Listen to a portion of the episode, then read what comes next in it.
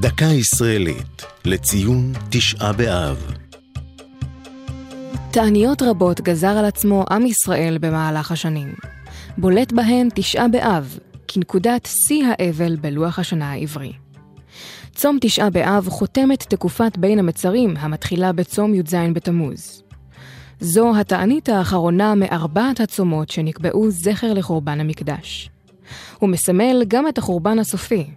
באותו יום, על פי המסורת, נחרב בית המקדש, ובני ישראל נשלחו לגלות.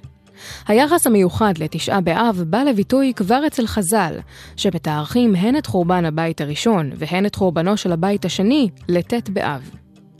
צום תשעה באב מתקיים מערב לערב. הוא מתחיל בקריאת מגילת איכה, המתארת את חורבן הבית הראשון. מאזינים לה בישיבה על הרצפה, כנהוג בבתי אבלים.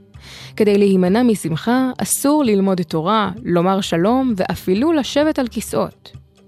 בקהילות צפון אפריקה נהוג לנקות את הבית משעות הצהריים, כהכנה לביאת המשיח, שייוולד על פי המסורת בתשעה באב, ויהפוך את התענית ליום חג ושמחה.